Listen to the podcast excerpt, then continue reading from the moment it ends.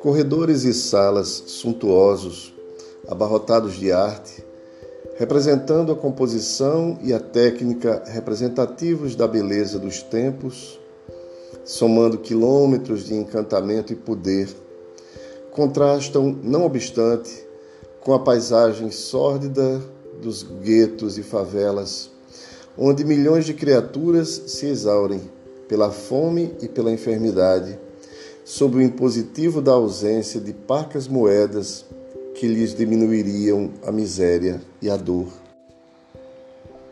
Museus refinados exibindo joias e ourivesaria caprichada.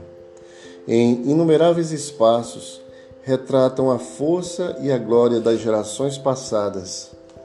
Embora a orfandade e o abandono juvenil, que, padecendo de penúria, são armados pelo ódio e pelo descaso que sofrem para a delinquência e a loucura.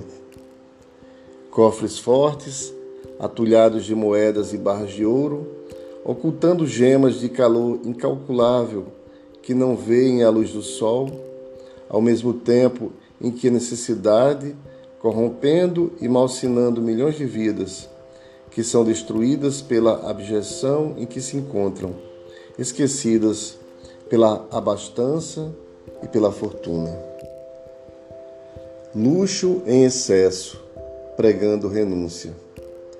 Poder desmedido, ensinando submissão.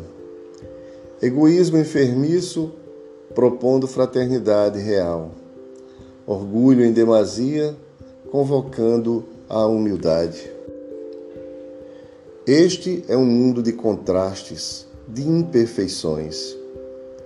Não bastassem as situações antípodas, chocantes, e, ao lado de tanta grandeza, aumenta a ferida purulenta em chaga viva, dos vícios e licenças morais, amesquinhando e contaminando outras vias que apenas começam.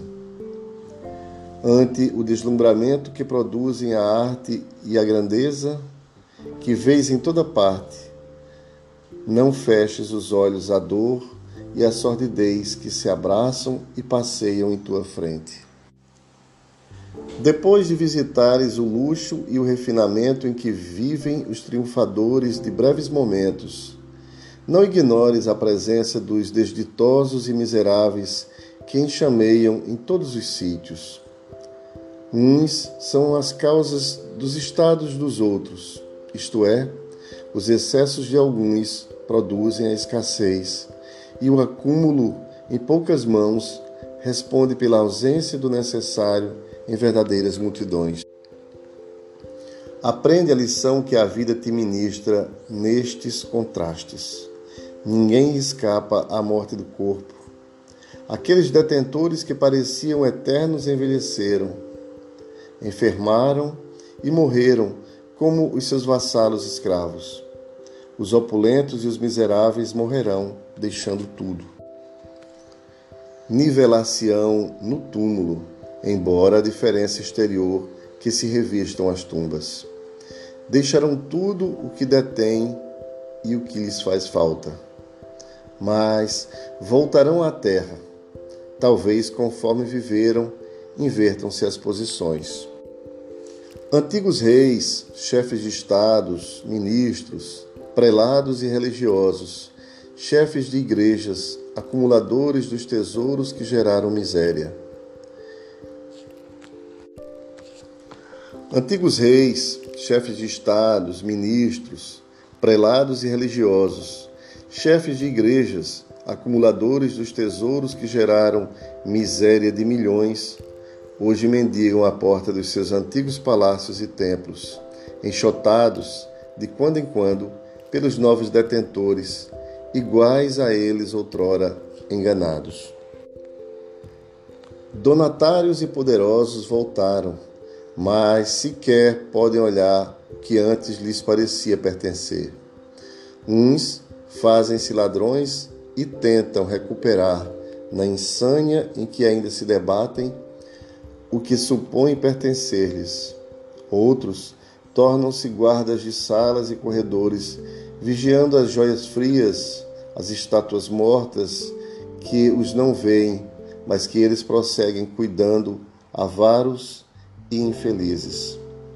É o mesmo mundo de contrastes.